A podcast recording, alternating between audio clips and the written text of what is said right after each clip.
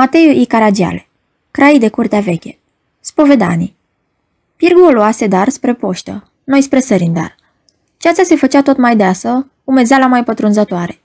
Intrarăm în localul cel mai apropiat, la Durio, în dosul băncii naționale, și ne aleserăm în fund masa, în colțul cel mai ferit. Dar în acea seară, prietenul meu nu era în apele lui. Nu povestea, nu bea, nu fuma. Ofta doar într-una și se ștergea la ochi. După ciudata bucurie ce nici cu un ceas înainte îi făcuse numai puțin ciudata o cara a penei, el căzuse într-o întristare de o potrivă ciudată. Atât de terciuit nu-l mai văzusem până atunci. Îl pândeam discret, știind că în asemenea clipe ușurare se află în destăinuire. Simțeam că așa ceva nu era departe. Și nu mă înșelam. Îndată ce se reculese puțin, cu glas șovăitor, el începu. Îți sunt dator doar o lămurire, amicul meu. Nu știu cum ți s-a părut că până acum nu ți-am spus cine sunt. Dar te rog, iartă-mă. Nu a fost întradins.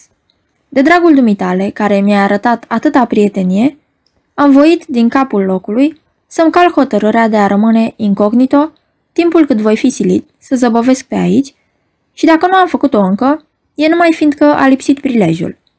Aveam de povestit atâtea altele. Cu dumneata mi-a plăcut să retrăiesc 30 de ani de călătorii, tot cu dumneata, de nu te plictisește, îmi voi retrăi astă seară copilăria și întâia tinerețe. Pentru aceasta ne vom întoarce în București, deoarece de felul meu sunt bucureștean. Lumina zilei am văzut-o pe podul de pământ, în casele părintești din fața viișoarei. De viță sunt însă străin. Și aici, întremându-se deodată, glasul îi se polei parcă de trufie. Sunt grec, urmă el, și nobil, mediteranean.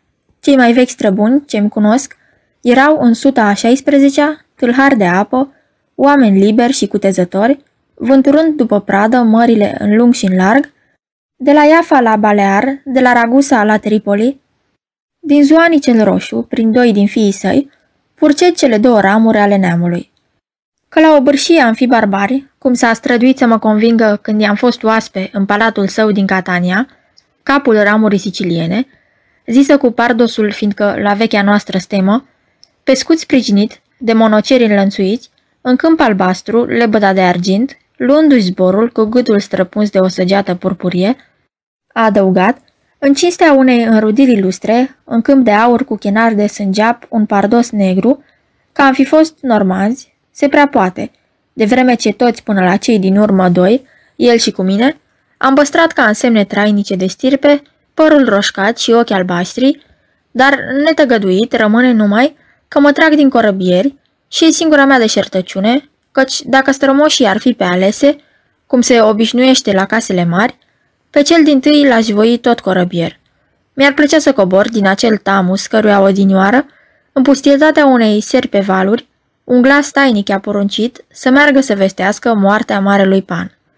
Încolo nu mă fălesc cu nimic, nici chiar cu sângele vărsat sub flamurile eteriei, de-ai mei, cei din ramura cu lebăda, ce de la Candia a trecut prin fanar în Rusia și în țările românești. Dacă nu sunt însă eu mândru de neamul meu, el trebuie să fie de mine. Mai frumos nu se putea să sfârșească. Însușirile lui de mărinimie și de avânt, duhul de jertfă, imboldul firesc către cei măreți, precum și acel anume lipici ce l-a ajutat să prindă și să se înalțe pretutindeni unde l-a purtat soarta, se îmbină la mine toate, în așa de săvârșită armonie, mulțumită cred faptului că în vinele mele nu se învrăjbește sânge deosebit. Părinții mei erau rude de aproape, veri primari. Cam de aceeași vârstă și orfane amândoi, fuseseră crescuți împreună și între dânsii înflorise de timpuriu o idilă pe care, în pofida prejudecății, o consfințiseră prin căsătorie. Am fost copil unic. Asupra capului meu se răsfrângea via lor iubire, ei priveau cu duioșie oglindindu-se în ființa mea, contopite sufletele lor gemene, mă împresurau de mii de îngrijiri. Nici laptele ce l-am sub n-a fost străin. Binecuvântat fie cerul că mi-a hărăzit o pruncie fericită. La ea, de câte ori mă gândesc, mi se înfățișează, fâlfâind în văzduhul senin al unei dimineți de primăvară, zboruri albe de porumbei. E cea mai îndepărtată din amintirile mele și e totdeauna un simbol. Dar copilul atât de alintat nu era vesel. Sufletul meu a fost întotdeauna împăienjenit de acea ușoară melancolie a firilor prea simțitoare, așa simțitoare că până și mângâierile le fac să sufere, până și plăcerea le rănește. Cu cât înainte de a-l citi pe Lucrețiu, îmi dasem seama că din izvorârea voluptății răzbate ceva amar, care se ascunde înnăbușitor în însăși mireasma florilor. Nu-mi închipui să se afle mulți oameni pe care viața și vârsta să-i fi schimbat atât de puțin cât pe mine. Până la moarte voi rămâne același.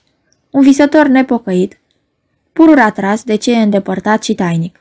Eram foarte mic când, uitând de joacă, mă furișeam în grădină să ascult de după uluci cum o femeie peltică îngâna cu glas slab, alături, un cântec, același, parcă o aud. O pasăre în arbor, râu de plăcere, eu vin a plânge a mea durere. Și apoi suspina cu caturi, îndelung. De la un timp nu s-a mai auzit cântecul. Pe înserate îmi plăcea să mă așez cu Osman, dulăul, pe prispă și să privesc cum răsar stelele.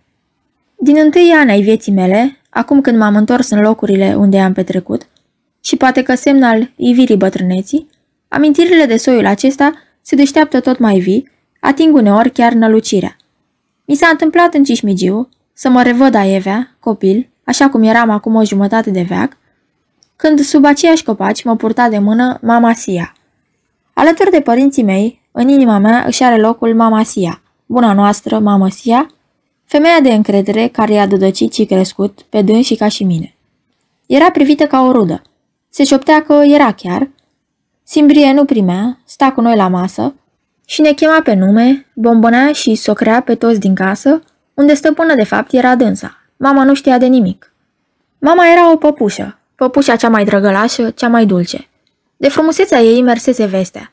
S-o fi văzut despletindu-și bogatul păr ca mierea arsă și să fi întâlnit adânca privire a ochilor ei albaștri cu sprâncene negre, ai fi zis că una din acele albe magdalene zugrăvite în zilele cele mai galeșe ale decăderii școalei italienești, pogărâse însuflețită din cadră. Deși am iubit-o până la idolatrie, tot mi se pare că n-am iubit-o destul și la gândul acesta mă cuprinde remușcară. O cântare ce se stinge, o floare ce se scutură, o stea ce cade, mi-aduc aminte de dânsa, negreșit aminte, și atunci icoana ei se adumbrește de fermecul celor pieriți înainte de vreme, așa duios că nu o pot întrezări decât prin lacrimi. La tata am ținut altfel. Simțământul ce s-a închegat cu încetul pentru dânsul a purces de la judecată, întemeiat de admirare. În cuconașul sclivisit, cu mâini de femeie care la Paris trecuse drept englez, după înfățișare și felul de a se purta, se dezvăluiseră virtuți rare, un caracter. Învățătura lui și ocrotirea domnitorului Alexandru Ioan, la care se bucura de mare trecere, îl făcuseră să fie numit de-a dreptul la curtea de apel și repede înaintat la înalta curte. Fusese apoi deputat. Secularizarea averilor mănăștirești și împroprietărirea țăranilor îi se datoresc în mare parte lui. A fost cel mai tânăr, dacă nu și cel mai de seamă, dintre acei câțiva bărbați, cu vază, ce după răsturnarea lui Vodacuză, s-au retras din viața politică pentru totdeauna. Eram băiat răsărit când, într-o zi după amiază, au venit la noi doi boieri necunoscuți și au stat închiși cu dânsul în salon mai bine de un ceas.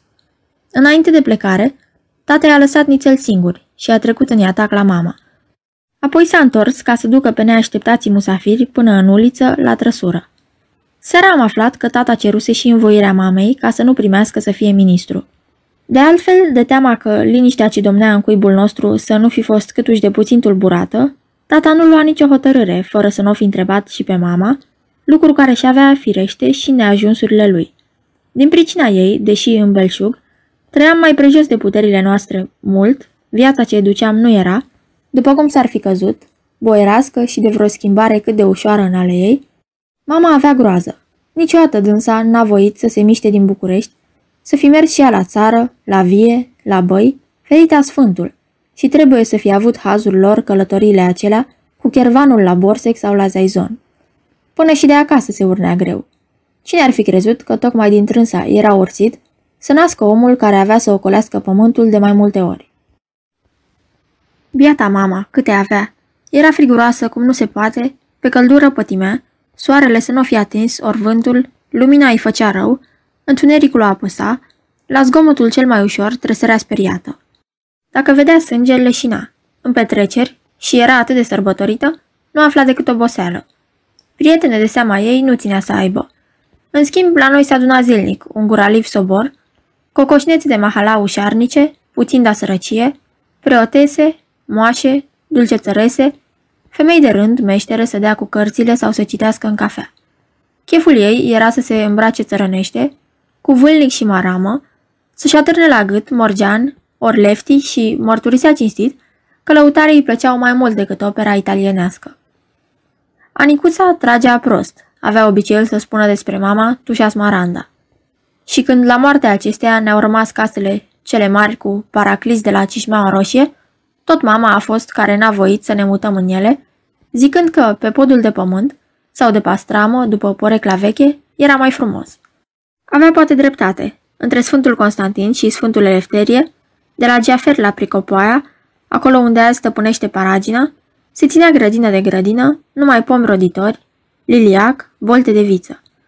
Mucețelul și alba năpădeau curțile, pretutindeni leandri, rodii, lămâiță, la ferestre se înghesuiau ghivecele de garoafe, de mușcate, de cerceluși, de indrușaim, de șiboi, iar dincolo peste gârlă, închizând zarea, se împânzea scăldat în verdeață dealul cotrocenilor.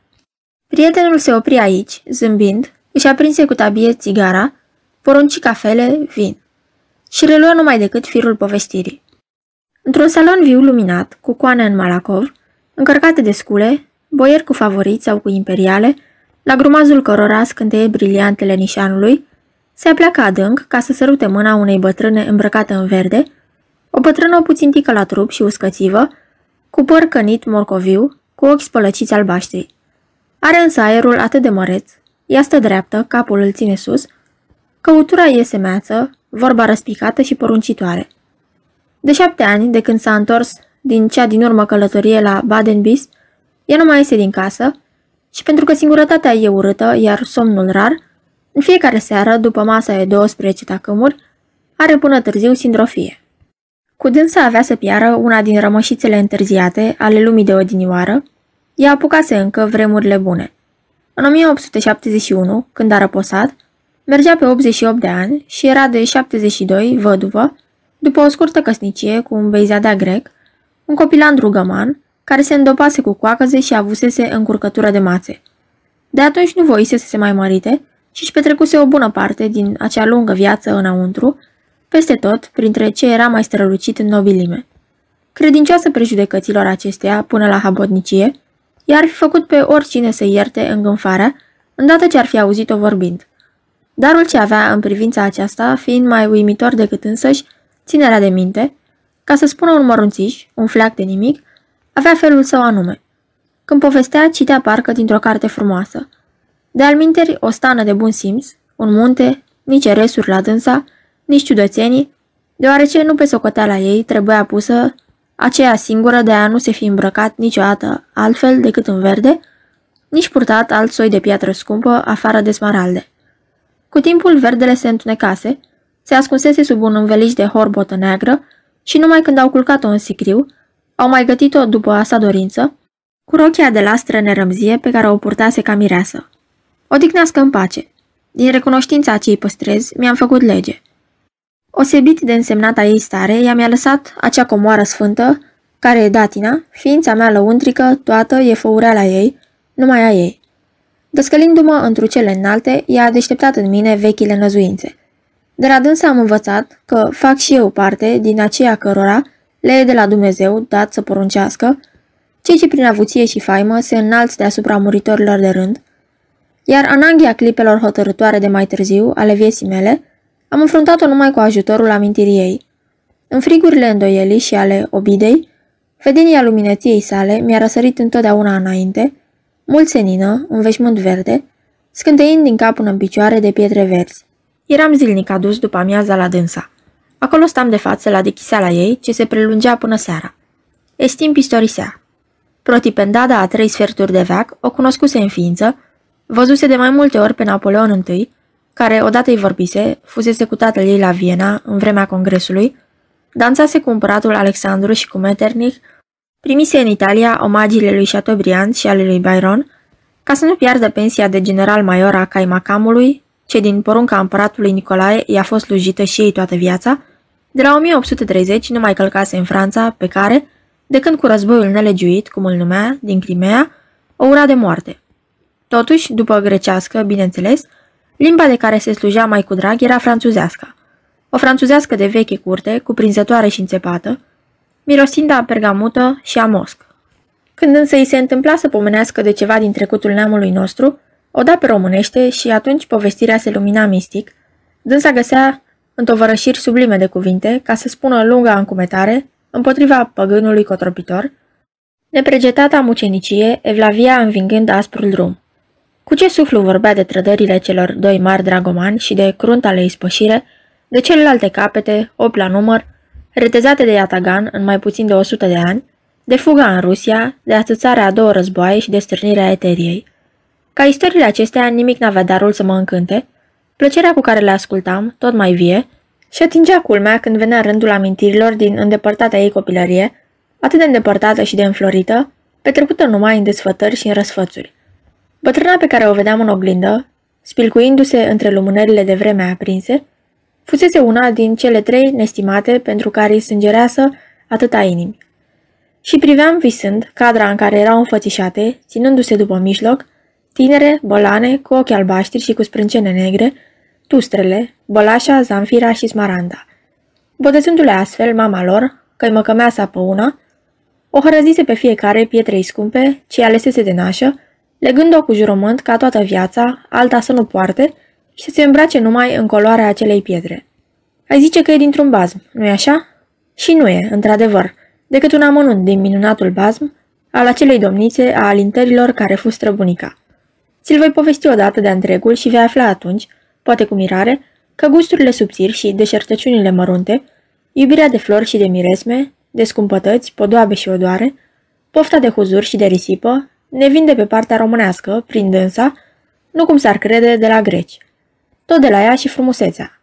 Curiozitatea de a ști de la cine am moștenit deosebitele înclinări ale firii mele, m-a impus a cerceta cum era aceea a strămoșilor, dar în afară de ce apucasem să prind de la bătrâna mătușă, mărturiile fiind rare, n-am descoperit mare lucru, așa că n-am putut da de urma celei mai ciudate. E vorba de neînvinsa slăbiciune ce am de țigani.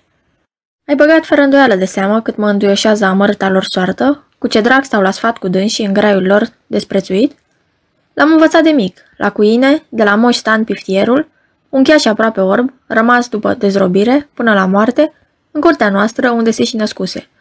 Cu vederea, pierduse și somnul, și iarna vara, ziua noaptea sta cu luleaua în gură la vatră. Era mare foc de mine. Când se întâmpla să am fierbânțeală, mă deocheam lesne și se speria lumea din casă, mi-l aduc aminte cum mă lua în brațe și mă legăna plângând. Deopotrivă prietenoase îmi surât din trecut, cu dinți albi și alte chipuri de țigani și de țigănci. Cu o țigancă am gustat întâia oară dragostea, o țigancă de la zid. Purta floare roșie la ureche și umbla dansând. Aveam 16 ani. Era pe vremea salcâmului, seara după ploaie. I-am dat un galben și am uitat să o întreb cum o cheamă. Și n-am mai întâlnit-o. Mi șiră în chipul acesta, cu privire la una sau la alta, felurite istorii.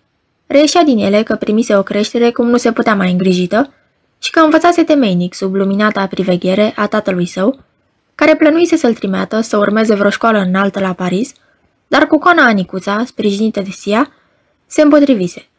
De altfel, nici el nu se împăca bucuros cu gândul unei despărțiri de acei părinți atât de iubitori, ce se purtau cu dânsul ca un frate și o soră mai mari, cum arătau de la o vreme chiar ca înfățișare. Ar fi dus dar cu ei împreună acea viață retrasă și ticnită înainte, până cine știe când, dacă în 1877, puțin după ce el împlinise 20 de ani, nu izbucnea războiul. Îi dau aici iarăși cuvântul. Mersi să-i aduc tatei la cunoștință hotărârea mea de a pleca negreșit la oaste, hotărâre de la care nimic pe lume n-ar fi fost în stare să mă bată. Marele Alexandru Nicolaevici, cezaurul pravoslavnic, trăsese sabia împotriva vrășmașului de moșie și din clipa aceea, pentru mine, viu sau mort, loc de cinste nu mai putea fi decât acolo unde fulfeau steagurile împărăției sfinte de răsărit. Tata mă întreba cu spaimă ce avea să zică mama. Și te să-ți închipui uimirea lui când îi spusei că dânsa, la care fusese mai înainte, îmi dase voie. Ce s-a petrecut atunci în trânsa rămâne o enigmă. Și minunea, căci altfel, cum aș putea o numi, nu se mărgini la atât. Deodată o cocoană foarte mare se deșteptă în păpușă. Deschise casa de la Cișmeaua Roșie și o prefăcu în spital pentru răniți, în totul după cum o tăia pe ea capul și arătând atâta pricepere, că parcă până atunci numai cu asta se îndeletnicise. La rândul său, tata primi o însărcinare, pe lângă principele Gorciakov, între neamul căruia și al nostru, fuseseră legături de prietenie. Înnodai și eu una mai înaltă, ce se consfinți în focul luptei. Vă povesti mai adineaur ceva de Serghi de Leuchtenberg, să fi trăit cu moartea lui la care am fost martor, începea pentru mine un dureros șir de încercări. Întorcându-mă acasă, aflam că mama nu mai era. Ca ai dânsei toți, ea nu înțelese să se cruțe. Greu răcită în cumplita iarna a războiului, nu voise să se îngrijească și, într-o încordare semeață, își făcuse tânjind boala pe picioare. Departe de soț și de copil, își dase istovită sufletul în brațele mamei Sia, fără o cârtire, fără o lacrimă, senină până la sfârșit. Vitești cărora ea le alinase chinurile au dus-o, plângând, pe umerii lor la groapă. Grozăviile războiului mă pregătiseră să pot îndura această lovitură, care, în schimb însă, îl nimicea pe tata. Adesea mai puțin am suferit să o știu pe ea moartă decât să-l văd pe dânsul viu. Sărmanul nu mai era de recunoscut, slab și gârbov cum ajunsese, cu plete cărunte încălcite și cu barbă, cu unghii netăiate și negre, murdar, soios. O desnădejde sfâșietoare se oglindea în ochii lui sticloși, ce-i trădau, chiar dacă nu vorbea, rătăcirea minții. Jalea lui casnică nu făcuse să uite de mâhnirea ce-i pricinuise pierderea Basarabiei, de nu prindeam de veste la timp, apuca să trimită înapoi cordonul Sfântei Ana, al cincilea din cele șase cu care a fost cinstită casa noastră. Am înțeles din capul locului că nu rămânea decât să mă resemnez. Omul era osândit. Nu se mai hrănea, nu dormea, bea într-una la țuică și fuma fără încetare. Am mai dus-o așa câteva luni și am mers să-și ia locul de veci lângă mama. Curând apoi, culcam la picioarele lor și pe mama Sia și rămâneam singur pe lume. Mi-a trebuit vreme să mă reculeg. Aproape nu mă mișcam de acasă, târziu am început să fac plimbări călare afară din oraș. Cu prilejul acesta, am băgat de seamă că la pot, la Marmizon, îmi ieșea mai totdeauna înainte o fată foarte frumoasă. De la un timp mi-era un fel de grijă că n-aveam să o întâlnesc și dacă se întâmpla așa, mi-era ciudă. Pe nesimțite, plăcerea ce la început îmi făcuse să o văd, a ajuns o nevoie și era din ce în ce mai amestecată cu duioșie. Ziua, noaptea, chipul ei îmi răsărea în tot ceasul înaintea ochilor, nu mă puteam gândi la dânsa fără să mă tulbur, iar când mă aflam în casa ei, mă cuprindea o sfială până atunci necunoscută, care m-a împiedicat îndelung să-i vorbesc. Ce îmi părea ciudat în toată istoria asta, nu era că mă îndrăgostisem. Îmi venise și mie rândul. Dar că mă îndrăgostisem tocmai de fata cu pricina, deoarece, de la fire, nu simt atragere decât pentru femeile oacheșe, cât mai oacheșe, și dânsa era bolană și albă până la serbezime, așa că nu trebuie să te mire, amice, dacă am să-ți spun că, deși am iubit-o cu patimă, nicio clipă făptura ei, chiar având-o aproape, n-a așteptat între mea, o bănuială măcar de poftă trupească, ceea ce a făcut ca tainicul meu simțământ de iubire să se închege a fost numai mila. Când am auzit-o pe Wanda, așa o chema, mărturisindu-mi plângând traiul ei chinuit de vitregia nevestei a doua a lui tata său, un polonez, bețiv se înțelege, care o ducea de azi pe mâine cu prăsila lui din ce bruma agonisea, cărpind haine și curățând pete, și am aflat că umblau să o vândă, cum făcuseră și cu o sora ei mai mare, pentru ca să o scap m-am hotărât să trec peste prejudecăți și să o ridic până la mine. Știam ce vâlvă urma să stârnească fapta mea, o știam prea bine, dar nu de judecata celor vii mi-era teamă, ci de acelor morți, cărora nu deopotrivă mă puteam scuti să le dau socoteală, și erau nopți înfrigurate de nesomn când îi vedeam aievea, înșirați ca în vechile icoane grecești pe fund de aur roșu și țepeni în caftenele lor de sarasir, pe acei trufași, arhoniți, purtându-și în mâini capetele tăiate, iar privirile lor neînduplecate, întorcându-se cu scârbă de la mine, vânzătorul. Să dau înapoi n-aveam însă tăria și mă lăsam târât în voia soartei. Anul cernit era pe sfârșite, puțin o mai despărțea de ziua logotnei, poruncisem chiar inelele.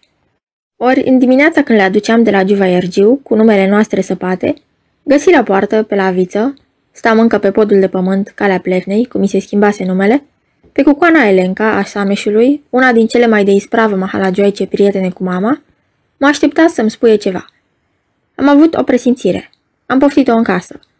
A jilit-o întâi pe cucoana Anicusa, dar îndată ce lacrimile i-au dat răgaz, s-a ridicat cu strășnicie împotriva a ce pusesem la cale, zicând că aș fi săvârșit mare păcat chiar dacă Wanda ar fi fost o fată cinstită, necum o târătură care se întinsese cu toți derbedei și trecuse pe la doctor și pe la moașă. Rămăsei încremenit. De nu crezi, maică, adăugă ea, stai odată noaptea la pândă după 11, să vezi singur cum își bagă hândrălăul pe fereastră. Să ți-l spun și cine e. Fane al văduvei, zugravul, ăla care cânta cu armonica. Mi se puse atunci un jung la inimă, urechile porniră să învâjie și se învârti casa cu mine. Eram rănit de moarte. Cum însă oricât de zguditoare ar fi împrejurările, nu-mi pierd sărita, judecai și atunci rece. Că înainte să o fi cunoscut, lipsită cum era de bază și de creștere, și înconjurată de pilde și de îndemnuri rele, greșise, era sângeros pentru mine, nu însă de mirare, dar ca să-și bată în așa hal joc de obrazul meu, și cu cine, în ajunul logotnei, asta covârșea orice măsură și nu puteam să-i o iert. Și mi-am adus aminte că, punând mama odată să-mi ghicească norocul, îmi dase că de toate fericirile am să am în viață parte, numai de dragoste nu. Am mulțumit cu coane Elenca și am spus să fie pe pace. Când, după obicei, la ceasul prânzului, a venit Wanda, m-a găsit îmbrăcat de drum, strângând curelele geamantanului. Am născocit că trebuia să plec de grabă pentru câteva zile la țară. În tot timpul mesei am scrutat-o pe furiș. Afară de blândețe și de nevinovăție, pe chipul și în privirea ei nu se citea nimic. Am cunoscut atunci chipul sfredelitor între toate, al îndoielii, mai ales că îmi părea și cu totul de necrezut ca ființa aceasta să născocească atât de nebunește cel mai pismuit noroc ce una de teapa ei ar fi putut visa. Am plecat împreună cu trăsura, pe dânsa am lăsat-o la ea acasă, iar eu am ieșit pe drumul cotrocenilor, am ocolit jur împrejur orașul și pe serate m-am întors pe la capul podului la Cismeaua Roșie. Am intrat în paraclisul de mult părăsit, unde nu mai călcasem din copilărie, am aprins un muc de făclie rămas din alte vremuri și cerând mijlocirea duhului domniței Smaranda, pe lângă cel de sus, m-am cufundat în rugăciune. Harul ceresc nu întârziase să se reverse asupra mi, la razele sale înțelesei că tot ce se întâmpla era spre izbăvirea mea, care sta numai în înșelăciunea Oandei sau în grabnica ei pieire. Dumnezeu nu îngăduia ca stema casei noastre, ce de la 1812 se răsfăța sub cununa de comite, pe pieptul vulturului cu două capete rusesc, să fie prihănită. Și îngânai, nu nouă, Doamne, ci numelui Tău vecinic fie slava. Și unde m-am apucat, de ce era să făptuiesc, o groază. Am plecat de acolo împăcat cu soarta, redobândit. Gândurilor fioroase ce pritocisem tot drumul le luaseră loc teama și dorința, ca să meșoaia să nu fi mințit și când peste două ceasuri am dat dovada via trădării, în însăși durerea mea am aflat ușurare. Acum că ființa în care întrupasem visul de iubire al tinereții mele era pentru mine pierdută, mi-am zis că nu mai rămânea decât să o dau uitării. Dar nu mi-a fost cu putință. Nici astăzi, după 30 de ani, dragostea mea pentru dânsa nu s-a stins, depărtarea și timpul au făcut-o însă mistică. Nu pe Wanda însăși o mai iubesc, nu făptura ei care, dacă mai e pe lume, e schimbată, ofilită, îmbătrânită, ci amintirea nespus de duioasă și de dulce. Iar la femeile ce s-au perindat de atunci în viața mea, ceea ce am iubit a fost numai vreo asemănare cu dânsa. La unele am regăsit părul ei galben sau ochii verzui, la altele tristețea surâsului, legănarea mersului ori melodia glasului ce mă fermeca atât.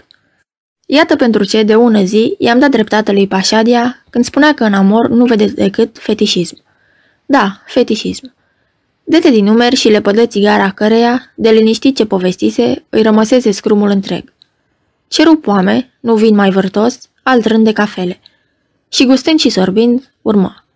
Ca să mă amețesc, mă arunca în vâltoarea vieții de petrecere și cu așa având că am speriat cu desfrâul și cu risipa Bucureștii. Vreme de un an, la Cișmeaua Roșie, unde mă mutasem, chefurile până la ziua albă s-au ținut lanț. Din ce era mai stricat, îmi făcusem o numeroasă curte. Când plecam la vânătoare sau dam câte o raită pe la mănăsiri, era cu un alai de cel puțin 20 de trăsuri încărcate cu vârf, bași cafeciorii cu merindele și taraful meu de lăutari. E drept că n-a fost o singură dată ceva, cât de neînsemnat, care să fi lăsat de dorit, se întrecea o lume să-mi facă voile și să mă desfete, se mergea adesea cu zelul chiar prea departe. Era de ajuns să spun că peste zi îmi place o femeie, ca seara să o găsesc la mine. Erau bărbați care mi-aduceau nevestele și frați, surorile, dar mă ținea tare scump și, ca să fac față la atâta cheltuială, după ce am bătut la papuc ce moștenise în bani gheață, am făcut datorii peste datorii. Cum dam de fund, nena scarlat, zisi bric, un ticălos de boier bătrân, samsar, geambaș și mai ales altceva, nu făcea numai decât rost de împrumut cu dobânzi sălbatice. Mă încurcam din ce în ce mai rău. Când venea câștigul, arenzile și chirile mi se plăteau cu propriile mele polițe, pe care eram nevoit, firește, să le primesc. Atunci scăleam altele și așa am iscălit mereu, uneori fără să mă uit ce, până când, trimițându-l într-o dimineață pe nena scarlat după parale, mi-a adus răspunsul că înțărcase bălaia și că în curând trebuia să mă răfuiesc de toate socotelile. Și mă povățuia rânjind să vând mai bine de bunăvoie ce aveam, decât să las să mă vânză cu toba, îmi găsea el cumpărător. Îl pofti ca deocamdată să-mi caute și, fără zăbavă, ceva zimți. Era în ajunul zilei mele de naștere și țineam într-un anume scop să o prăsnuiesc în lege. Îi încredințai câteva din sculele domniței Smaranda, niște paftale, să le pui amanet. Am avut, zise el, întorcându-se cu bani buni, mare noroc. Un sfert de ceas de întârziam, rămâneam cu buza umflată, pleca prietenul din București. N-am întrebat nici de data asta cine era acel tainic cămătar, ce mă mai privea. L-am însărcinat pe nenea Scarlat cu pregătirile și poftirile pentru a doua zi, iar eu m-am închis în salonul nestimatelor, unde până seara am ars hârtii de familie. Am cinat la Hugues, singur, apoi am luat o rara pe uliți. Nu pot uita acea buroasă și rece noapte de april, parcă bătută cu smântână de luna plină și ușor îmbălsămată de zarzări înfloriți, noapte care pentru mine avea să fie cea din urmă. Să nu-ți închipui că voiam să mă prăpădesc, fiindcă îmi pierdusem averea. Era din potrivă. Risipisem tot, pentru că, de mult încă, mă hotărâsem să o sfârșesc cu viața de care eram sătul, priveliștea ei mi-adâncise în născuta tristețe, în plăcerile ei aflasem numai dezamăgire și dezgust. Și ca să pierd dintre cei vii, alesesem ziua în care împlineam 23 de ani. Aveam să plec din mijlocul petrecerii și să nu mă mai întorc. Nimeni n-avea să descopere ce se făcuse cu mine, taina pieirii mele avea să rămâie în veci nepătrunsă, luasem toate măsurile. Până în zori, dulci vedenii din anii copilăriei mi-au răsărit înainte, înduioșându-mă, dar fără să mă și tulpure. Seninătatea cu care cei din sângele meu au știut să întâmpine moartea nu m-a părăsit câtuși de puțin, nici pe mine. Când liniștit m-am întors acasă, am găsit o fițuică, sosită seara târziu, prin care eram chemat să mă înfățișez negreșit la amiază la tribunal. Era pentru a mi se aduce la cunoștință că în ajun fusese omorât unchiul meu Iorgu. Deși îi veneam nepot de veri primari, nu-l cunoșteam nici din vedere. Căsătoria nepotrivită, din care se născuse și în urmă alte neînțelegeri, îl îndepărtaseră pe tatăl său și pe dânsul pentru totdeauna de celelalte rude. La fireasca lui dușmănie față de ele, dușmănie înveninată de neputința de a le vătăma într ceva, se răspunsese cu un despreț adânc pe care astăzi nu mă mai învoiesc să-l împărtășesc. Era un om. În loc să se mulțumească a trândăvi cu conește cu ce se descurcase din moștenirea părintească, se înhamase timpuriu la o grea muncă, ținuse în arendă moșii, bălți, vămile, ocnele, poșta, făcuse negoț întins cu cherestea și, de lână, ridicase han în București și schele la Dunăre și norocul îi răsplătise cu îmbelciugare îndrăsneala și hărnicia. Războiul, în vremea căruia de fapt fusese marele proviant maestru al oștilor, făcuse din trânsul cel mai bogat om din țară, ceea ce nu îl împiedica să dea sume de bagiocură, un galben doi, o camătă pe amanet la nevoiaș. În lupta pentru navuțire nu se îngăima cu alegerea mijloacelor. De curând câștigase astfel, cu cârcota și cu mita, vechea judecată, ce avea cu dârjii moșneni, de la Toroipanu, pe Neajlov, pentru partea lor de moșie, și plecase să facă măsurătoare. Când intrase în pădurea din vecinătate, pe unde trece drumul, se pomenise deodată înconjurat de numeroși țărani înarmați și de neoprit. Se ridicase atunci în picioare și scosese două pistoale, dar înainte să apuce să tragă, fusese înșfăcat, răstignit pe scara trăsurii și răpus într-un chip fioros. Eram poftit să fiu de față la ruperea peceților, puse de cuseară la posomorâta lui locuință din Mântuleasa. Nu mi-aș fi închipuit să poată cineva, oricât de zgârcit, trăi într-o asemenea sărăcie. Am stat nepăsător cât a ținut cercetarea, afară de o clipă de vie uimire, când s-a deschis namila de dulap de fier și nu din pricina comorilor din trânsul, ci pentru că, printre ele, zărisem paftalele ce îi le dasem în ajun lui Nena Scarlat să le zălogească. Ieșirea apoi la iveală și polițele mele toate, un teanc gros. Ei, ce să spun mai mult? Au scotătit și au scorbolit peste tot, au puricat fiecare petec de hârtie, de diată însă nici urmă.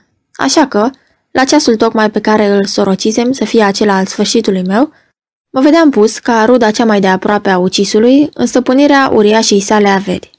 De întorsătura aceasta a lucrurilor, pe atât de neașteptată, cât de fericită, la început mai mult decât mine, s-au bucurat cei ce treau de pe urma mea, lipitorile. Crezuseră că dase iar an de găvan. Grabnică le-a fost însă dezamăgirea și amară. S-ar fi zis că de la unchiul necunoscut, odată cu starea moștenisem și ceva din apucături. Curând am închis casa de la Cișmeaua Roșie și m-am mutat în Mântuleasa, cai, trăsuri, câini de preț, am desfăcut tot, slugilor de prisos le-am dat drumul, de prieteni m-am cotorosit, petrecerilor le-am pus cruce. Și n-am mai zăbovit pe aici o zi mai mult decât mi-a trebuit ca să-mi rostuiesc dar averile în vederea unei lipse pentru totdeauna. Fiindcă de hotărârea de a pieri m-am răzgândit pe deplin, am schimbat numai felul, alegând în locul morții îndepărtarea. Chiar al minteri, cu vremea, aș fi isprăvit tot prin a mă înstrăina, aici ce mai rămânea să mă ispitească. Măririle poate, dar în țara unde tata nu voise să fie ministru și străbunicul să fie domn, ce mai puteam eu râfni? Și apoi libertatea nu mi-aș fi jerfit-o nici pentru ca să port steaua împăratului în gvardie. De acum stăpâni aveau să-mi fie numai fantazia și capriciul. Altfel aș fi însemnat să mă arăt nevrednic de atâta noroc. Am și avut, cu carul. Să vezi. Mai îmi rămăsese de stat în București o noapte. Înainte să mă culc, voind să-mi iau dintr-un scrin pașaportul, când am dat să trag sertarul unde îl pusesem, acesta fiind prea plin s-a înțepenit. A trebuit un ceas să-l smucesc și să-l zgâlței ca să-i dau de hac și atunci altă bucurie. Năstrăvanul de pașaport, cum era deasupra, căzuse după sertare, iar sertarele nu ieșeau de tot din rafturi. Mi-a venit să fac screenul țândăr cu toporul, doar din slăbiciunea ce am de vechituri, era un Empire de mahon de toată urățenia, l-am cruțat, mulțumindu-mă să-i desprind o scândură de jos. Mi-am găsit pașaportul și nu singur. Se mai afla acolo, mototolit, un plic mare galben cu cinci peceți de ceară neagră. Pe el sta scris, testamentul, cu scurt meu. Străbătut de un fior neîncercat până atunci, m-am uitat jur împrejur, deși știam bine că eram singur în casă. Afară, după obloane, răpăia ploaia de octombrie. Am desfăcut plicul și, cu răsuflarea tăiată, am citit voința cea din urma a unchiului. Întreaga sa avere mișcătoare și nemișcătoare o lăsa eforiei spitalicești. Am privit cu groază cumplita unealtă, care, căzută în alte mâini decât ale mele, ar fi fost pentru mine ucigătoare, am privit astfel până și cenușa în care s-a prefăcut după câteva clipe. Că nu a fost drept ce am săvârșit, se poate, socoteală nu am de dat, însă decât celui vecinic, care, după cum spunea mătușa Smaranda, pentru păcatele noastre are cumpănă deosebită și înșeală la cântar. Și nu roșesc că m-au făcut să tremur câteva rânduri scrise, pe mine care nu mai știu de câte ori am privit fără a clinti moartea în față. Nu, pentru că de data asta era vorba de averea mea și pe lume altceva nu am sacru, pentru mine averea e totul, eu pun mai presus de cinste, de sănătate, de viață chiar, și dacă în acea noapte, la amintirea căreia mă tulbur încă, ar fi fost nevoie să făptuiesc ceva mai grav decât să nimicesc o zdreanță de hârtie, ei bine, așa cum mă vezi, crede-mă, nu aș fi pregetat. Nu eram un sărac cu duhul. Ar fi fost și păcat să las să-mi scape din mâini acele bogății. Fără ele, stirpea nu s-ar mai fi înturnat. Înainte de a sfinți, la adevărata ei menire, singura firească, aceea de a trăi liberă pe valuri. Am convingerea că nobila întrebuințare ce le-am dat a răscumpărat, mai cu prisosință, decât ar fi făcut cea hotărâtă de unghi, nelegiuirile cu prețul cărora el le dobândise. În 30 de ani de periple, am plutit mai mult poate decât la oaltă toți corăbierii străbuni și adesea am simțit bucurându-se într-o mine care le-am purtat praporul cu lebădă săgetată pe mări, de dânsii nici măcar bănuite, pe toate mările. Făcusem chelnerului care începuse a ne da târcoale să vie la plată. Localul se deșertase. Ieșirăm și noi. Afară se limpezise și era frig. Da, amice, zise el, după ce făcurăm câțiva pași. Averea. Să nu fi fost grija ei, nici nu m-aș fi întors eu pe aici. Zurbaua din 907 m-a pus pe gânduri și, ca să nu fiu într-una cu inima sărită că pierd moșiile, am hotărât în sfârșit, anul ăsta, primăvara, să vin să le vând, să le vând chiar în pagubă. Mi s-au dat însă prețuri nebunești și de cine ți închipui? De țărani. Mi-a fost scris să mă mai procopsească odată oamenii ăștia. Nu, adevărat îți spun. Nu știi ce de ispravă sunt și de cuvânt, dar și câte deosebire între cei pe care i-am văzut în copilăria mea la Cișmeaua Roșie, trându-se câinește la scară, jos, în fața mătușei Smaranda, orbiți parcă de razele măririi ei și copiilor, fruntașii de azi, înfipți, privindu-mă și vorbindu-mi de la om la om. Și m-am mirat iarăși de unde atâta abonet pe opștiile lor, ca să poată cumpăra 38.000 de pogoane de câmp ca nimica. Am socotit că tot așa lesne avea să meargă și cu vânzarea clădirilor din București. M-am înșelat însă amarnic. Pentru cea mai ponosită, o biatră prăvălioară de la bărăție, de o luni mă poartă cu vorba niște pârliți de negustorași, nici când mi-am pus păcura pe acțiuni la Amsterdam, păcura care mi-aduce peste trei sferturi din venit, n-a fost atâta tocmeală. Au înțeles pe semne că sunt zorit să plec. Cu tot farmecul atâtor amintiri scumpe, șederea în orașul acesta mi-a părut din ceasul sosirii un surghiun și așa îmi pare, oriunde mă aflu pe uscat, cu pământul mă împacă numai patima florilor, singura pe care dorul de mare n-a putut-o înnăbuși în mine. Ca străbunica pe una, care a adus pentru întâia oară în Valahia mai multe soiuri și le sădea la pajera cu pogoanele, sunt și eu nebun după flori. Pentru orhideele mele, nu pentru mine, eu le sunt doar oaspe. Am cumpărat chintă, manluină, ce, pe țărmul oceanului, într-un colț lusitanian de rai, a adăpostit odinioară iubiri regești. În jilăvela îmbălsămată și caldă a serelor ei uriașe, cu stup de albine și ape vii, mă odihnesc visând între două pribegiri. La poalele grădinilor ei atârnate, mă voi îmbarca îndată ce voi simți că mi se apropie sfârșitul pentru călătoria cea din urmă. Dar de ce ar fi închis peste tot să fie așa târziu? Și privind cerul scânteitor de noiembrie, da, e foarte târziu. Vânătorul cu arme de aur, Orion, apune de frica scorpiei ce se cățără pe pragul răsăritului. Zorile sunt însă departe. E vreme să ne suim la mine să mai bem. Am plecat din strada modei când se aprindeau felinarele, cam buimăcit din ce aflasem. Ținând să înlăture cât mai mult putința de a fi recunoscut în București, unde voia să fie singur cu amintirile lui și nestânjenit în mișcări, încercase înainte de a se întoarce să-și schimbe înfățișarea. Lăsându-și plete, mustăți, barbă și ticluindu-și un port simplu și șters, el izbutise așa bine că, după un an aproape, tot îi se mai întâmpla să se întrebe, zărindu-se pe neașteptate în oglindă, dacă era într-adevăr el. Un alt om luase ființă și curând a avut și nume. Prin locaruri îi se zicea Conu Pantazi, ceea ce îl făcea să presupună că era luat în noul său avatar, drept un sosie ce se chema astfel și cu care se mira cum de nu îi se întâmplase încă să se întâlnească.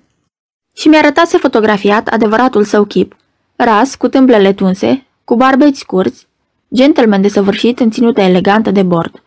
L-am privit cu nepăsare, căci nu acesta îmi păruse un prieten de când lume, și chiar un alt eu însumi, ci celălalt, despre care știam acum, și nu fără oarecare melancolie, că nu era decât un deghizament vremelnic, menit a fi peste puțin lepădat pentru totdeauna. Teama că, în urma acestei dezamăgiri, prietenia noastră să nu-și piardă cumva din fermec, fu tot așa deșartă ca nădejdea de a mă întoarce de vreme acasă. O săptămână nu mă întorsei chiar deloc. Mă mutai la Pantazii, îl voi numi tot astfel, care, văzând că afară se pusese pe nisoare cu viscol, se claustră în vătuita sa locuință unde făcu noapte. Nici nu era nevoie de ieșit. Gazda îi învățase toate tabieturile, se dea peste cap ca să-l mulțumească. Paturile, mie mi se pregătise unul în salon, erau tot timpul desfăcute, masa pusă, candelabrele aprinse. Sobele duduiau. În piroteala lungilor vegheri, spovedania vieții sale de înțelept, cetățean al universului, se depăna nesilită, întreagă. Din trânsa se deslușea singura putință a tristeții, ce mă ciuda la el atât de mult. Omul fusese prea fericit. Nimic mai odihnitor ca felul acela de trai, nimic mai dulce. Nu ne gândeam însă să-l schimbăm niciunul, deși vremea rea contenise, când, într-o dimineață, știam după ciocolata la ce ni se slujise cu puțin înainte, gazda veni, îmbufnată și roșie, să-i spuie lui Pantazii că îl caută un domn, un domn care înjura grozav cu un câine. Fusese cu dânsa de o mojicie nemaipomenită. Fantazii mă rugă să văd eu cine putea fi, iar el și cu franțuzoica ridicară perdelele și stinseră lumânările. Odată cu ziua, târând după el un mopsuleț gribulit într-un valtrap roșu, intră Pirgu. Aflarăm că Pașadia, care se întorsese în ajun, umblase după noi din local în local toată noaptea și îl însărcinase pe dânsul să ne poftească, dacă ne dă de urmă, din partea lui la prânz. Fantazii primi fără codire. Îl întrebai pe Gore ce era cu însoțitorul lui, care măria la fantazii și începuse să latre. Ea lui Haralambescu, mă lumină el. Are tinculina gaidurii, o cățelușă în dârdoră, tot Carlin, fată mare și îl duc. M-am făcut codoși de câini. Nopțile ce petrecurăm de rândul acesta cu Pașadia fură astâmpărate, demne. Pirgu nu ne mai cinstea cu prezența lui decât rar, întreagăt, și atunci vorbea numai politică. Liberalii, ne pisa el, își luau catrafusele până la anul 1911, cel mai târziu, adică peste trei săptămâni, conservatorii veneau la putere, boierii, dacă era curățat. Și își dau un aer grav, potrivit cu un alta slujbă în care zicea că are să fie pus de apropiatul viitor guvern. Cu toate că îl știam lacom peste măsură, în stare să râme în scârnă după un gologan, am înțeles din capul locului că nu leafa era adevărata lui țintă, dar ce anume râvnea, n-aș fi bănuit dacă, în ziua de moș ajun, la o țuicăreală mai prelungită în doi, doza pentru adulți, nu mi-ar fi spus el singur. Încă de mult plănuia să se însoare, pentru căpătuială, bineînțeles, fusese însă sictirit de câte ori încercase, chiar de se întâmplase uneori să-i placă fetei, nu se învoiseră în ruptul capului, părinții și ostracismul acesta nu trebuia pus, cugeta el, decât pe seama faptului că n-avea carieră, alminter ce îi lipsea ca să fericească o soție, frumos și tânăr, manierat și cult, cum pretindea a fi. Dar în fața chezășiei unui ministru că scumpul său șef de cabinet este băiat serios și de viitor, un ministru gata să-l cunune, ar mai fi încăput vreo împotrivire, odată numit avea să meargă la sigur și se vedea Barosan, Gagiu, cu cotoare, palat de casă în București, vie pe rod la Valea Mieilor, moșie nu mai știu unde, zestre nu glumă, bezi un singur cumnat cu un singur plămân. Și cânta și are mă, și are mă. Îl întrerupsei ca să-l întreb dacă se gândise și la cele două paraferne ce puteau veni la urmă, copiii și coarnele. Dumneata să fii sănătos, îmi răspunse el liniștit. A avut frageda și de una și de alta grija dinainte. Paraferne de astea se trec cu vederea, nu vin la masă. Mă înfundase. Îi cerui să-mi spuie cine avea să-i facă rost de numire. Pașa, șopti el tainic, la ureche, deși eram singur. Îl crezi că poate? Oho, nici nu-ți închipui ce fudulie are țapul la bătrân. Să vrea numai să le mai pui o dată pe taler, atunci să vezi comedie. Dar de ce nu vrea? Încerca eu să-l descos. Drept răspuns, Gorică fluieră scurt de două ori, buțind două degete lângă tâmplă. Apoi plecă mai mult de andaratele. Și îmi făcut de la ușă semnul lui Harpocrat. Într-una din seriile dintre Crăciun și Anul Nou, mă aflam pe calea Victoriei, unde domnea o sufletire neobișnuită. Vânzătorii de ziare își desfăceau teancurile din fugă, zbierând cât îi ținea gura. Demisia guvernului. În dreptul grădinii palatului, auzi că mă cheamă cineva dintr-o birjă cu coșul ridicat. Era Pirgu. Doctore, îmi zise, du-te numai decât la Pașadia și spune-i să lase tot la o parte și să meargă negreșit, astă seară chiar, cât mai iute, să vorbească în daraverea mea, să strângă șurubul, dar negreșit. Îl întrebai de ce nu se duce el singur. N-am timp, mă lămuri. Sunt ocupat cu înmormântarea. A murit Mișu. Trebuie să-i dau nemângâiatei văduve o mână de ajutor. În ceasurile grele se arată prietenia. Acum vin de la cimitirul ovresc și alerg la jurnal. A, e dihonie mare pentru case. Faibiș, Nachmanson bătrânul, era mofluz. Le-a făcut pe loc, cumpărat pe numele răposatei balabuste. Mama lui Mișu și-a băgat toată averea în ele. Ei și s-a curățat. Mișu le lasă. Rașelichi, în regulă, o crezi proastă. Și bărbatul din tâi, pe încas, ce a avut tot el i-a lăsat. Să o vezi în doliu, diavolița, pică. Parșivă muiere, monșer, pe onoarea mea. Mișu trăgea să moară și noi în odea de alături, tu comprand? Lipitoare, nu altceva, m-a dăulat. Du-te numai decât, până nu iese bacceaua, hoașca, contez, nu-i așa? Și porunci birgearului, înjurându-l, să mâne. Vino apoi mine la cimitir, îmi mai strigă cu capul afară, depărtându-se, iau cuvântul. Înarmat cu îndrăsneala ce ai când mergi să ceri pentru altul, peste un sfert de ceas sunam la Pașadia. Era acasă. În curte, mai în fund, licăreau felinarele unui cupeu. De data asta, nu fui introdus ca de obicei de-a dreptul în odaia de lucru.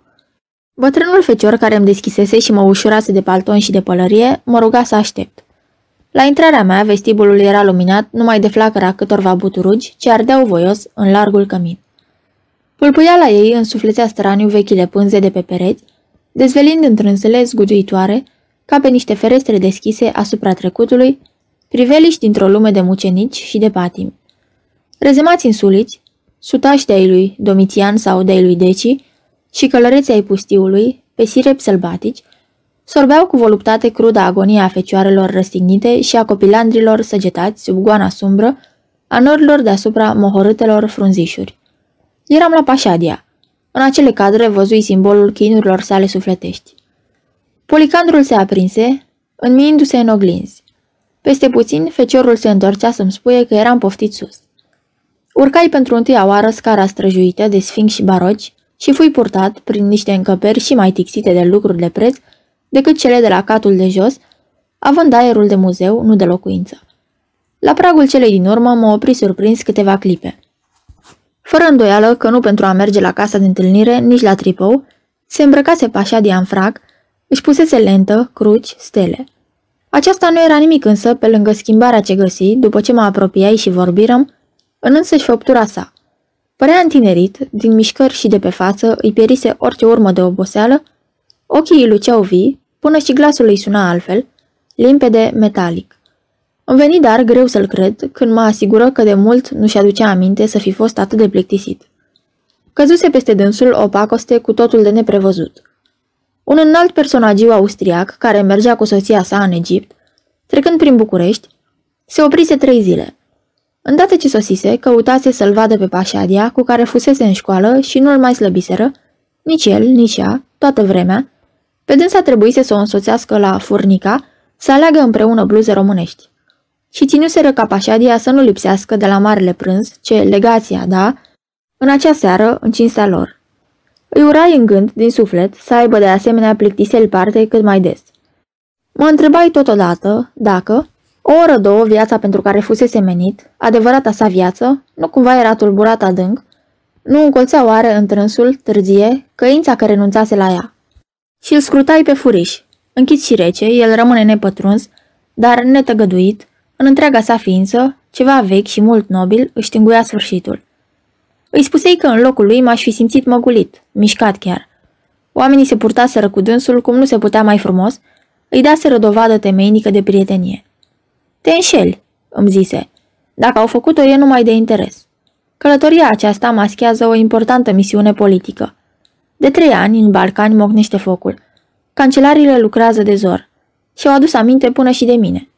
Nu, crede-mă, degeaba se face numai rău, bine sau măcar plăcere niciodată. Fiindcă venise vorba de prietenie și de făcut bine, socoti momentul potrivit să-i spun ce m-a adusese la dânsul. Zâmbi. Oi fi eu nebun, cum zice lumea, dar chiar așa, ca să-l fac om pe Pirgu, nu. Îl auzisem totuși, în timpul din urmă și nu o singură dată, făgăduindu-i solemn nedespărțitului său gore tot sprijinul, risipindu-i temerile de nereușită. Nu numai, adăugă el, că n-am stăruit pentru numirea lui, dar am avut speciala grijă să o împiedec. Nu e întâia oară că lucrez astfel. Crezi că Șnapan cum e, n-ar fi parvenit până acum și el? Nu l-ai fi văzut ca șef de cabinet, prefect, secretar general, deputat? Nu s-ar fi și însurat dacă n-aș fi fost eu să mă pun de-a curmezișul? E desigur tot ce am făcut mai drept în viață, mai cinstit. Să fi procedat al minteri ar fi fost imoral. Și deosebit de aceasta, lăsându-l să se ridice, l-aș pierde. M-aș părăsi și mi-ar veni tare greu să mă lipsesc de serviciile sale. Din nenorocire. Ca să pot vâna fără caznă și fără a mă mânji în mlaștinile vițiului, trebuie să mă întovărășesc cu această hienă, să o hrănesc, să-i sufer puturoșenia. Ce te îndeamnă însă pe dumneata să-l frecuentezi pe Pirgu? Haz cred că nu faci de trivialitatea lui stupidă. De mult țin să-ți atrag atenția să te ferești de el. E mai primejdios decât îți închipui. E în stare de orice.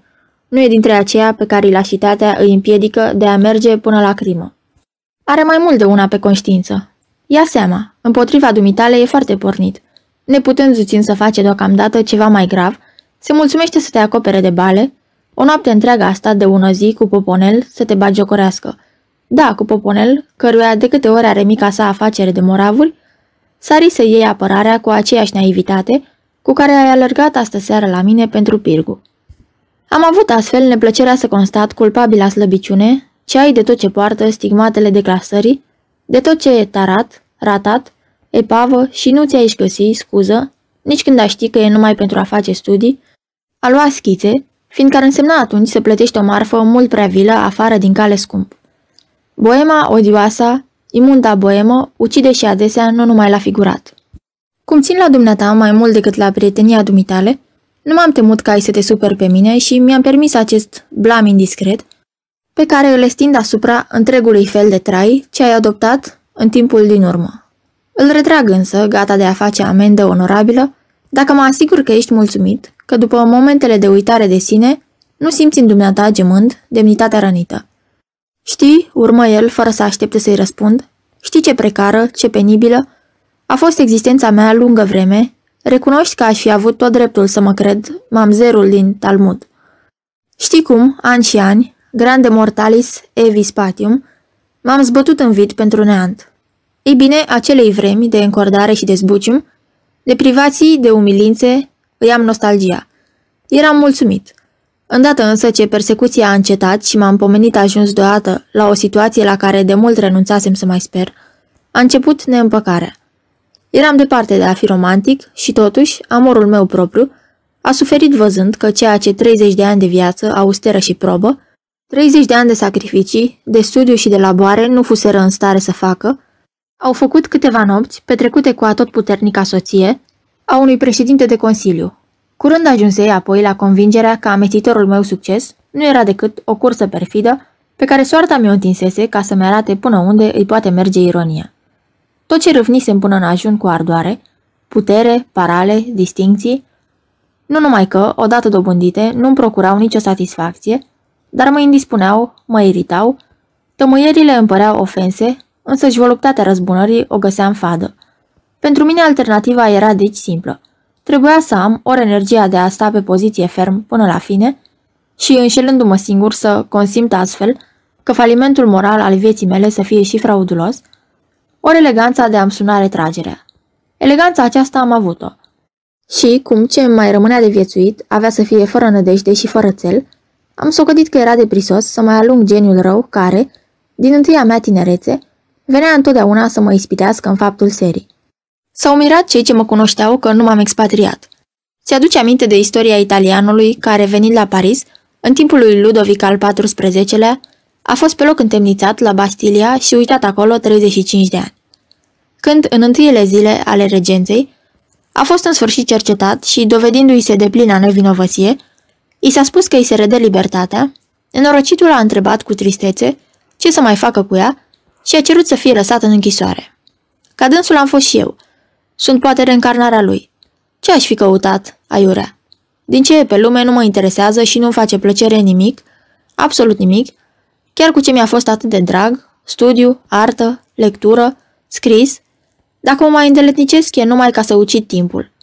La drept vorbind, pot zice, fără a face stil, că nu trăiesc. E mult de când așteptând să îi se deschidă, sufletul meu ațipește pe prispa sălașilor morții. Adăstarea e pe sfârșite. Va veni apoi, adâncă, uitarea. Uitarea, exclama eu, în niciun caz. Opera pe care o desăvârșești de peste 30 de ani, ieșind la lumină, îți va hrăzi murirea. Nu, odată cu mine va pieri și ea. Când voi fi închis de veci ochii, o mână credincioasă va nimici tot ce se află aici scris. Ai văzut că în cabinetul meu de lucru, dulapurile sunt ferecate în zid și au perdele. E pentru ca să nu se vadă că nu au fund. Sunt deschise pe o galerie. Înainte ca prin față să se pună sigilii sau să se deschidă, pe din dos, nevăzută, mâna aș face datoria. Mă înfiorai știind că nu era om care să glumească.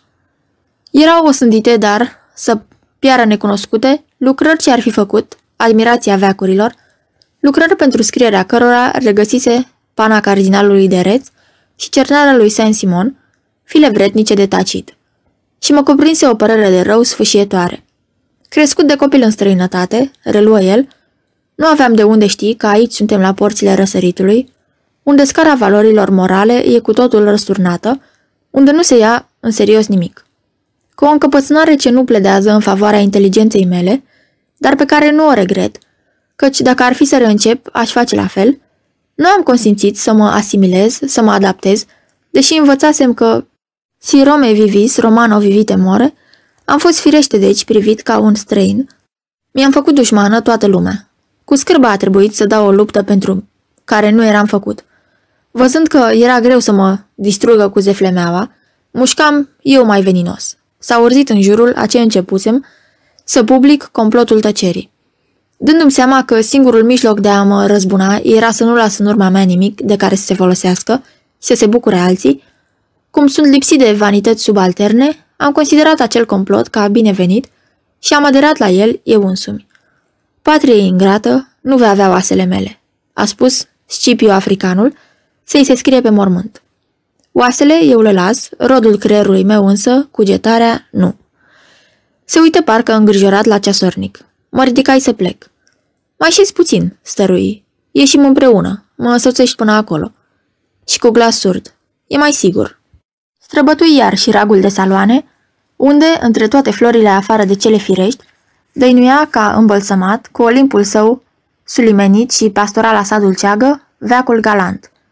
Dar, în cel mai împodobit dintre ele, contrastând viu cu minunile de gingășie ce se aflau acolo, răsărea posomorât din umbra unui colț, chipul unui om, de o stirpe cu totul alta decât a acelora, bărbați și femei, ce-și surâdeau viclan sau galeși din cadre.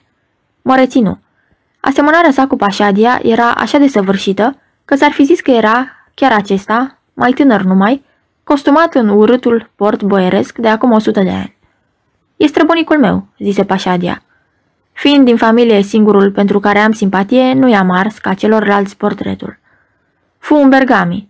Mândreța lui, aureolată de prestigiul ce înveșmântă în ochii femeilor pe aceea care i-a ucis, îl făcu să treacă de la coada bucei domniței Ralu la dânsa în pat. Primi drept plată măgura și topuzul armășiei. Cum vezi, dar, surceaua n-a sărit departe de trunchi și cred că și starea sa sufletească trebuie să fi fost, cam la fel cu a mea, pentru ca el, în floarea vârstei, să se fi lăsat, cu știrea lui, să fie otrăvit. Portretul acesta e unul din puținele lucruri de aici ce mi-aparțin. Restul e tot cu chirie.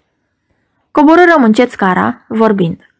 Jos așteptau doi feciori și Ian cu Mitan, credinciosul casei. De după uși priveau curioase alte slugi. Cupeul porni repede și curând ajunserăm în strada Vienei. Dacă îl întâlnești pe Pirgu, îmi recomandă el la despărțire, spune-i că am făcut cum am crezut mai bine și că în noaptea asta plec. La munte.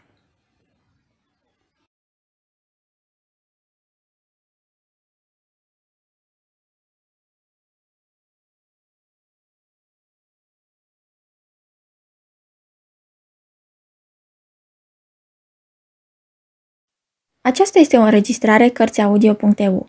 Această înregistrare este citită cu respectarea legislației în vigoare pentru Cărțiaudio.eu. Copierea, repostarea, multiplicarea, vânzarea, închirierea și sau difuzarea publică a acestei înregistrări, fără acordul scris al Cărțiaudio.eu, constituie infracțiune și se pedepsește conform legilor în vigoare.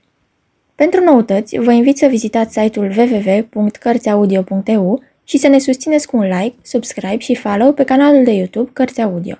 Vă rugăm să îi susțineți prin donații pe naratorii voluntari ai acestui canal și site.